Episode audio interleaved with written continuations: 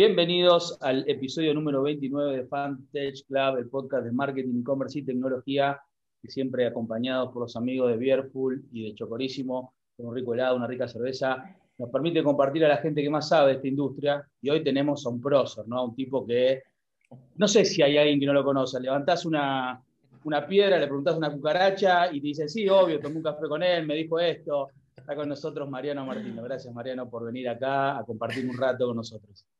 No, Ariel, Ariel, Daniel, gracias por la invitación. Estaba pensando que tal vez esto es decirme viejo, pero...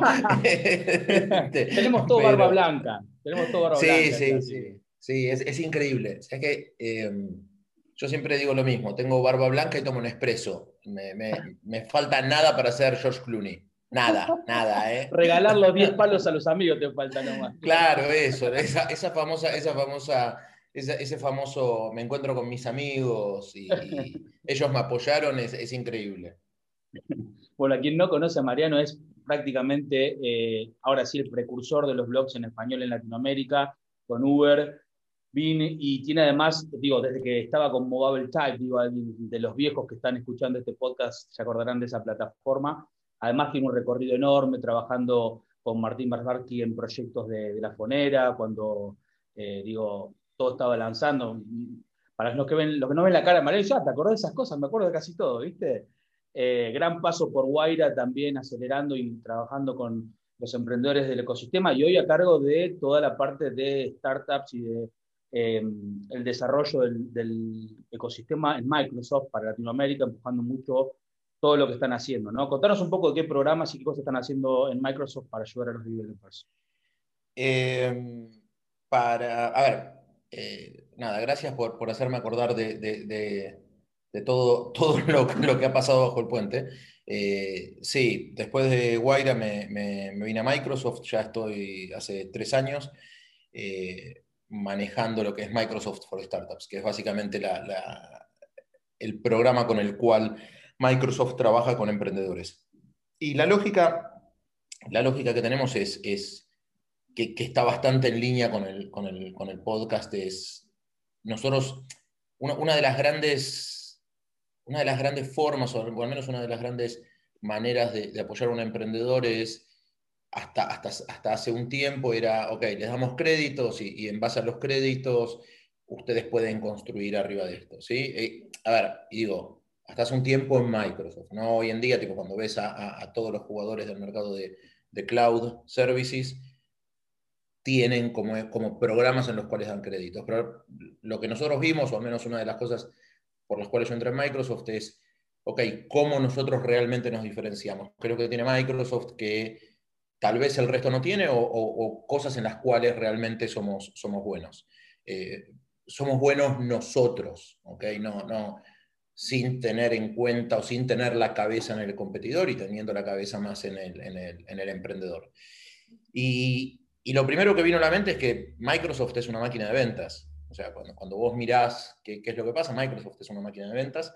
Microsoft es, es a nivel B2B, es, es, es una, una, empresa que está presente en todos, en todos los mercados, en todo tipo de empresas, desde las más chicas hasta las más grandes del mundo. Entonces, lo que empezamos a hacer fue buscar startups y buscar emprendedores que sean básicamente B2B, o al menos en este programa específico, que sean B2B, en el cual los créditos sean simplemente una manera de ayudarlos a entrar en, la plataforma de Microsoft, ayudarlos a entender cómo optimizar Azure.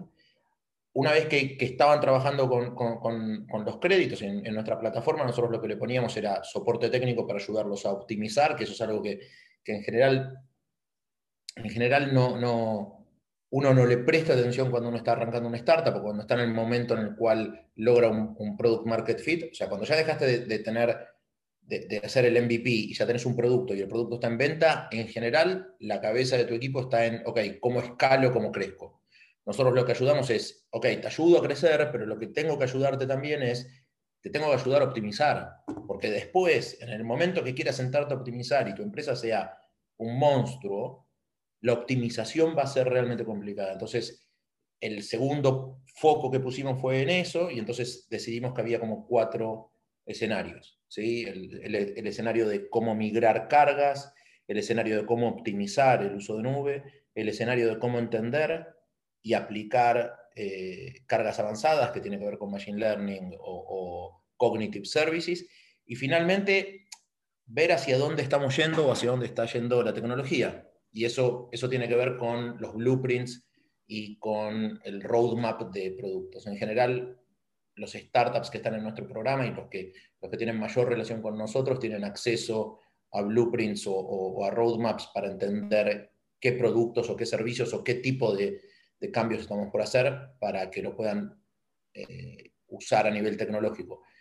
Pero volviendo al punto clave en el cual nosotros somos una máquina de ventas, es, ok, ¿cómo hago yo para ayudar a que los startups se metan dentro de la maquinaria de venta de Microsoft y consideren a Microsoft un canal para vender. Y, la realidad es, si vos tenés una empresa B2B, tener de tu lado a, un equipo comercial, el tamaño de Microsoft te puede poner rápido en cualquier mercado del mundo, en cualquier, eh, en cualquier ecosistema de partners y sobre todo en cualquier industria. Y entonces, lo que estuvimos trabajando sobre, que, que la verdad llevó un tiempo, es, ok, ¿cómo ayudamos a los startups a comercializar y eso implicó cómo ayudarlos a publicar en el marketplace de Azure, cómo crear ofertas que sean transaccionables en el, marketplace de Azure y cómo después hacer que el equipo comercial de Microsoft pueda vender sus soluciones. De tal manera en la cual nosotros no solamente no competimos con ellos, sino que nosotros ponemos la plataforma y hacemos que se venda la plataforma, pero vendemos sus productos y servicios. Y la verdad, y, ya hace tres años que estoy acá y es la verdad es, es una startup dentro de, una de las dos o tres empresas más grandes del mundo. O sea, es bastante divertido porque vamos, vamos iterando y vamos cambiando constantemente o vamos tratando de mejorar constantemente. ¿no? Em, Ahora, yo, te quiero hacer una pregunta porque, digamos, te tengo como referente emprendedor en Argentina, yo emprendo de los 17, voy a cumplir, eh, creo que, muchos años emprendiendo, y dijiste dos cosas muy interesantes que, digamos, antes de haberte escuchado con toda la explicación que me dabas, era como que eran eh, el clásico símbolo de distinto para una compañía como Microsoft, ¿no? Digamos, uno desde una startup versus una corporación, y pensaba en tu, en tu gen emprendedor, que si querés en Guaira es como que te fuiste al otro lado, digamos que igual ya venía, digamos, coqueteando con el otro lado, entre comillas, y ahora Microsoft era como que lo, confirmaste, ok, ahora estoy en una corporación. Y en una corporación están haciendo dos cosas que son importantísimas y que yo creo que los emprendedores a veces no ven, que es el concepto este de, eh, yo pienso que mi idea va a tener market fit, vos estás diciendo, no solo estimo que en la selección vas a, a, tener un olfato y vas a decir, y la verdad que este pie la debería pegar por este lado, en este mercado, con este producto.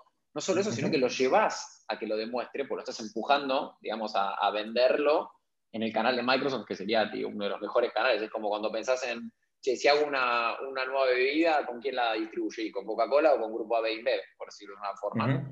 Esto sería con Microsoft. Y la otra es que es importantísimo y creo que es la que siempre se olvidan los emprendedores, que es el hermoso, el hermoso desangramiento económico que tenemos emprendiendo, que por más que nuestro producto funcione, si no hacemos que sea costo eficiente, muere. Ahora, yo te lo tengo que preguntar, vos emprendiste y estuviste en Guaira viendo pibes que seguramente hayan sufrido las dos cosas, no hayan podido vender y no hayan podido sobrevivir. ¿Cómo logras que Microsoft entienda que es por ahí, por decir una forma? Porque digo, es una corporación. ¿Cómo lo lograste? ¿Cómo, cómo se te ocurrió? A ver, a ver, es, a ver, la respuesta más simple es esto es una, decisión corporativa. Y de acuerdo, y, mm, y, la verdad es que no solamente es una decisión corporativa, sino que, es, que, está bastante en línea con, con, alguna lógica tradicional de Microsoft.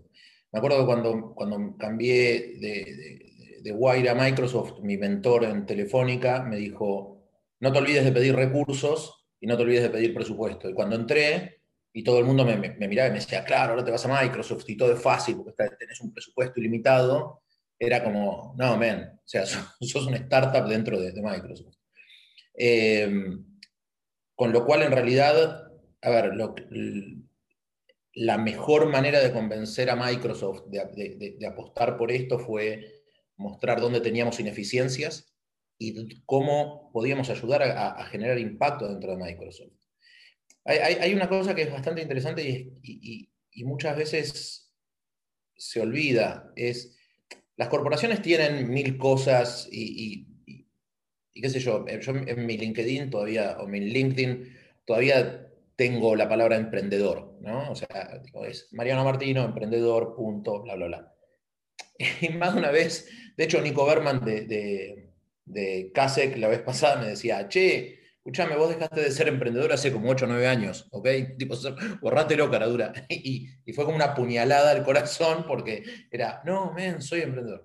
Eh, a ver, convencer a Microsoft, por un lado, fue, ok, convencerlos de que realmente se podía lograr impacto a nivel empresa. Y segundo, lo que, lo que fue bueno es lograr, o sea, es que Microsoft entiende, y que Microsoft ya lo había entendido, que nosotros podíamos mejorar lo que teníamos como oferta. Una, una, de, las cosas, una de las cosas buenas que aprendí en Microsoft, y esto, esto no implica que, que no haya estado en empresas donde haya estado antes o que eh, no haya estado en los startups donde haya estado antes, es Microsoft, para ser una empresa de, creo que 450.000 empleados, realmente no, no, me acuerdo ahora el número exacto de empleados, tiene una cultura en, la cual el feedback tiene, o sea, está constantemente presente. Nosotros tenemos, tenemos herramientas en las cuales damos feedback y damos opinión, y esa opinión es tomada en cuenta. Eh, y, y, lo que siempre nos dicen es, ok, yo quiero candid feedback, lo cual implica que ese feedback sea honesto y que tenga una, o sea, y que si vas a hacer una crítica tengas una propuesta, claro, que eso, constructivo, que tengas una propuesta de solución, no que sea, ojo, no que tengas la solución tal vez, pero sí que digas, mira, esto no funciona. Cuando nosotros entramos y analizamos, o sea, y digo nosotros porque eh, en el mismo año que me contrataron a mí, que fue 2017, sí, creo que fue 2017, ah, estoy hace cuatro años, entonces ahora me puedo pensar. Eh, eh, yo entré, si no me equivoco, fue en 2017 y tuvimos dos meses en los cuales analizamos el, producto y, cómo trabajamos con emprendedores de una manera que fue completamente cruda. Entonces, ahí lo que tiene que ver, y, esto tiene que ver sobre todo con, siempre lo doy como ejemplo cuando hablo de transformación digital en corporaciones o cuando hablo de cómo innovar en corporaciones, es si vos no tenés el apoyo del leadership team o del senior leadership team, no, no, no vas a poder avanzar. ¿okay? Realmente no vas a poder avanzar. ¿Por qué? Porque necesitas demostrar que lo que se está haciendo se puede mejorar, lo cual implica que lo de antes era mejorable, y estoy siendo políticamente correcto, porque estoy diciendo era mejorable, no estoy diciendo que haya sido malo, pero que se podía mejorar, y eso implica que te tienen que dar fondos, y cuando te den esos fondos, los fondos nunca son ilimitados, ni siquiera en Microsoft son, son ilimitados. Entonces, lo que tenés que demostrar es que vas a tener un impacto gracias a tus operaciones. Estuvimos un par de meses, varios meses analizándolo, y una vez que nos pusimos en marcha fue, ok, ¿y cómo estamos, cómo estamos funcionando? ¿Qué está funcionando bien? ¿Qué está funcionando mal?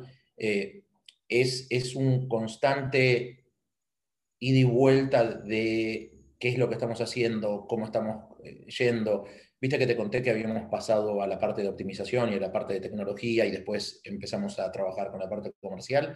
Hubo un momento en el cual nuestra organización entera empezó a depender de ingeniería pura y dura. Entonces, de golpe era, ok, el valor que le estamos dando es puro y duro a nivel ingeniería, pero si estamos yendo a nivel puro y duro a nivel ingeniería, cuando empezamos a hablar de desarrollo de negocios y de business development y de fondos de inversión, estamos como rengos. Entonces, fuimos modificando y ahora estamos en, la unidad que depende de cloud. Nosotros somos cloud en AI y dependemos de eso porque básicamente es hacer crecer el negocio. Y encontramos como un hogar en el cual tenemos recursos de ingeniería puros y duros y tenemos acceso a todo el talento comercial. Entonces, ¿cómo convences? Es, tenés que hacer un buen caso de que va a haber un retorno de inversión y tenés que entender que es muy difícil que, que nadie te dé recursos ilimitados. Te van a aumentar los recursos si vos mostrás resultados. ¿sí? Eh, Marian, y, pensándonos en, este tema de que decía de los recursos y, la experiencia que tenés con la startup y el ecosistema, ¿qué pasa o qué ves vos con este tema de la migración de, de, de inversores de Argentina a la diáspora como, como fue esa palabra mágica que, creo que está, se inventó mm. solo para ese tuit, ¿no? La diáspora de, inversores en, Argentina. ¿Qué, ¿Cuál es tu posición en eso? ¿Crees que es de ida, pero puede haber una vuelta? Digo, a todos nos da mucha tristeza que gente muy capaz, eh, digo, no esté. Digo, pero es tan así, no va a volver, eh, digo, se pierde, queda algo. A ver, a ver, es, es un tema, eh, el tema este de la, de, la, de la diáspora es un tema que generó, o al menos me generó bastantes discusiones en el ecosistema. Hubo algunos que se lo tomaron a mal, hubo otros que lo miraron bien. La verdad es que lo mío es una, visión crítica, eh, pero no es una visión, no es una visión crítica hacia los actores del ecosistema. No es personal, sino que es del ecosistema. Sí, yo, yo que me, me, comí al menos un kilo de pochoclos en Twitter viendo el ida y vuelta, por lo menos. Sí, a ver, la, verdad es, es, vos, vos para que... y, te voy a hacer una, pregunta, te voy a hacer una respuesta un poco larga, eh, pero porque creo que vale la pena la explicación. ¿okay? Vos, vos para que un ecosistema crezca, ¿sí? y esto tiene que ver con que no lo digo, no lo digo en plan soberbio, ¿okay? pero yo trabajo en creando ecosistemas y trabajando con ecosistemas desde hace más de 10 años. ¿sí? Con, con Guaira creamos ecosistemas en lugares donde no había ecosistemas. Cuando yo tomé Guaira a nivel global, empezamos a, o sea, a ver, en, Latinoamérica estábamos trabajando en Venezuela, o sea, nosotros estábamos trabajando en pleno Venezuela, con lo cual a mí no me pueden decir que yo no conozco lo que es apoyar a emprendedores en ecosistemas complicados. ¿sí? Eh, con Guaira trabajamos en, ecosistemas tan diferentes como el de UK, el de Venezuela, el de Argentina eh, y el de República Checa, por ponerte algunos ejemplos. Después cuando me vine a Microsoft empecé a tomar todo Latinoamérica cuando, y, la primera confusión que viene, y, de nuevo, disculpad por, la introducción, pero la, primera discusión que viene es, todo el mundo dice, uy, Latinoamérica, y se creen que es un mercado, y vos tenés, la primera división es Brasil, es, es el 55-60% del mercado. Y después tenés Centroamérica, que poca gente le presta atención. Pero Centroamérica tenés desde Puerto Rico, que es un estado asociado a Estados Unidos, hasta países que son ultra chicos y realmente de, a ver, están en, en, una etapa un poco complicada. Haití, por ejemplo. El Salvador. el Salvador, el Salvador Haití. Entonces, vos empezás a ver eso y, y toda la gente se cree que, uy, Latinoamérica es... Antes era Argentina, Brasil, México, Colombia. Ahora, cuando vos mirás qué es lo que pasa, y lamento que a, algunas personas no les guste lo que digo, vos lo que mirás es, y esto tiene que ver, esto es completamente medible, o sea, lo, que me mata de, las discusiones es que la gente no abre los ojos, es, es completamente medible, es mirá hacia dónde van las inversiones, mirá la cantidad de transacciones, mirá el valor de transacción promedio, y entonces ahí sí vas a ver dónde están los ecosistemas sanos. ¿sí? Entonces tenés Brasil, Colombia, México, Chile, Argentina. Y te digo, Argentina está ahí de casualidad, ¿ok? Porque realmente tenemos un pool de talento y esto no es... A ver, yo volví de vivir en... Yo podría haber estado viviendo en España muy, muy feliz y, contento y me volví a Argentina y, logré convencer a Microsoft que la, cabeza de Microsoft for Startups en Latinoamérica sea Argentina, con lo cual yo creo en el valor de este ecosistema. Lo que, sí me parece es que para que el ecosistema siga creciendo, lo que tenemos que hacer es completamente realistas y analíticos al momento de decir en dónde estamos. El otro día yo tuiteé que se había ido un, uno de los últimos inversores que quedaban. Hubo gente que se enojó, hubo gente que me dijo, los inversores estamos, la realidad es cuando vos mirás, hay inversores viviendo en Miami, en Uruguay, se mudaron a Chile, se mudaron a España. Pero no solamente eso, cuando vos mirás los grandes startups o los startups hoy en día más notorios, se fueron, también los, em, los fundadores se fueron. O sea, el equipo, el equipo de expatriados que hay en España es pero es increíble. O sea, realmente es increíble. Entonces, y el equipo de, emprendedores expatriados que hay en Montevideo, ¿okay? o que hay en Punta del Este, algunos tienen la suerte de estar en Punta del Este, es no es más grande porque, Montevideo, porque Uruguay como mercado en sí es un mercado chico, es un mercado que es un mercado chico, pero que fomenta la exportación de servicios o que fomenta la exportación de plataformas, que básicamente es lo que todo el mundo quiere crear cuando crea una startup. ¿sí? Creas un servicio o una plataforma. Entonces, lo que creo es que si seguimos diciendo, wow, cuántas inversiones y unicornios y etcétera hay en Argentina, en realidad no estamos siendo demasiado honestos con lo que ayuda al, ecosistema. De nuevo, el talento que tenemos es increíble. Cuando vos ves la cantidad de, gente que tiene contratada, no sé, Mercado Libre acá, la cantidad de gente, OutZero, OutZero tiene el equipo de desarrollo acá, más allá que sea una empresa de Seattle, el equipo está acá y, el, los fundadores son argentinos y, y, o sea, entonces, tenemos un talento increíble. Cuando vos mirás, no sé, Rappi, que es uno de los startups más valiosos de, de, Latinoamérica, el, equipo de tecnología fuerte, o sea, vos mirás infraestructura, DevOps, bla, bla, bla, está lleno de argentinos. Entonces, incluso cuando ves las empresas de desarrollo de software acá, ¿cuántas, cuántas están comprando únicamente para adquirir el talento? Tipo, la última que se vendió fue Wolox. Wolox se vendió hace cuánto, hace un mes, hace dos meses. ¿sí? Em, entonces, a ver, a mí realmente yo, yo sigo convencido que tenemos un talento increíble, espero que, parte del talento vuelva. Em, honestamente yo volví pensando que esto, que esto tenía como más, más cuerda, eh, pero, pero la gran ventaja que tenemos es que somos resilientes. ¿sí? O sea, eh, una vez cada 10 años yo digo que Argentina se prende fuego y se vuelve, se vuelve a prender. Lo cual está bueno porque muestra que somos resilientes, pero también es, como emprendedor, es desgastante. Eh, yo una vez escribí una nota que se llama el, um, costo emocional de emprender, y esa nota, cuando llegó al, millón de, de, visualizaciones, dije, ok, la voy a tener que hacer estática porque se está comiendo el servidor, pero realmente emprender, y esto, realmente emprender es un laburo, ¿entendés? Y te come, ¿entendés?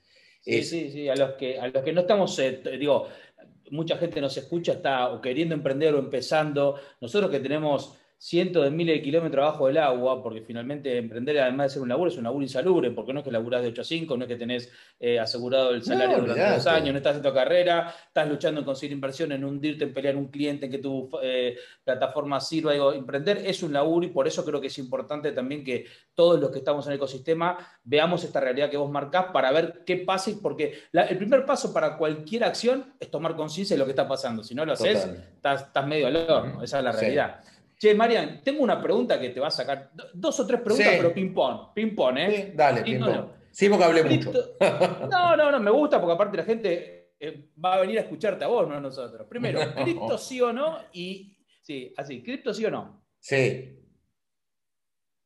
Ya está, me dijiste ping-pong, sí. A ver, sí, sí. ¿Querés, que te, ¿querés que te los tires? Es sí. El concepto de cripto, o sea, me, me dicen que no, por pantalla me dicen que no. Sí, el concepto de cripto es clave y es completamente natural su evolución. Mi discusión, y Daniel lo sabe por Twitter, es, mi discusión es con los fanáticos que te dicen, no sabes nada porque no estás apoyando, no sé, Bitcoin. Y es, mira, qué sé yo, hay gente que puede apostar y hay gente que no puede apostar. Creo en cripto, creo que cripto es la evolución natural del store of value, y sobre todo de un montón de otras cosas que, la gente que, no estamos mirando, que es la tokenización de activos, la, la tokenización de todo el, toda la infraestructura financiera, ahí hay mucha más plata, ahí hay mucha más plata y mucho más negocio que únicamente en Bitcoin. Sí, justamente ayer estaba en una, sala de Clubhouse con... Eh, como se llama, con un hedge fund que decía, muchachos, ustedes están peleando porque están contentos que llegaron a un trillón de, market value de Bitcoin. Nosotros antes de 100 trillones no tomamos como reserva de valor a nada, dice, así que mm. tienen todavía un camino como para, como para meterse en nuestro mercado, ¿no? Hablando de Clubhouse, ¿Clubhouse sí o no? A ver, lo empecé, lo, probé la semana que se lanzó y me aburrió. Eh, el otro día leí una definición bastante buena que era, Clubhouse, Clubhouse es un grupo de gente clase B que habla para gente clase C sobre lo que hace la gente clase A.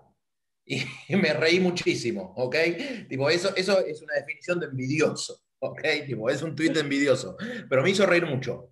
Eh, me gusta mucho, me gustan mucho algunas cosas, me parece que no es, a ver, me parece que es una buena radio, ¿sí? Eh, ayer me, me, reía con Juan Luis Hortelano, que es un tipo, realmente es uno de los mejores inversores y advisors y emprendedores que conozco. El pibe es el, pibe, ya es, que es más grande que yo, creo. Ojalá que Juan Luis no me escuche, pero creo que es más viejo que yo. Este, y, y lo que le decía es, qué bueno, tipo ahora voy a usar Clubhouse y voy a crear un servicio que me lo baje y que me lo deje escuchar en Spotify y que después se haga una, una, transcripción y se publique en mi blog para después verlo en Twitter. Em, sí, qué sé yo, a ver, está bueno, honestamente no le termino de encontrar, no le termino de encontrar el, el, el catch. ¿okay? Estamos, estamos todos en la misma. Y te hago ahora, eh, aprovechando los últimos tres minutos que nos quedan para, cerrar, vos sabés que a todos los, eh, los, invitados que tienen hijos le hacemos la misma pregunta porque creemos que si te tomás medio minuto en pensarla, te va a llevar a un lugar difícil, que es, si tuvieses que dejarle una frase a tu hijo en todo esto que vos has aprendido, en todo este camino recorrido, ¿qué frase elegís que te represente a vos, pero que le transmita a ellos parte de toda esa experiencia y parte de toda esa sabiduría que uno va adquiriendo por la barba blanca, lo que hablábamos al principio, ¿no? ¿Qué frase crees que, te representa para dejarle a ellos? A ver, a mi, a mi hijo, yo, yo, tengo la suerte de tener dos hijos de, edades diferentes, uno de 14 y uno de un año. Eh, y hay una frase que, yo a mi hijo siempre le digo que es, sé feliz Ojalá seas feliz, o sea, concentrate en ser feliz.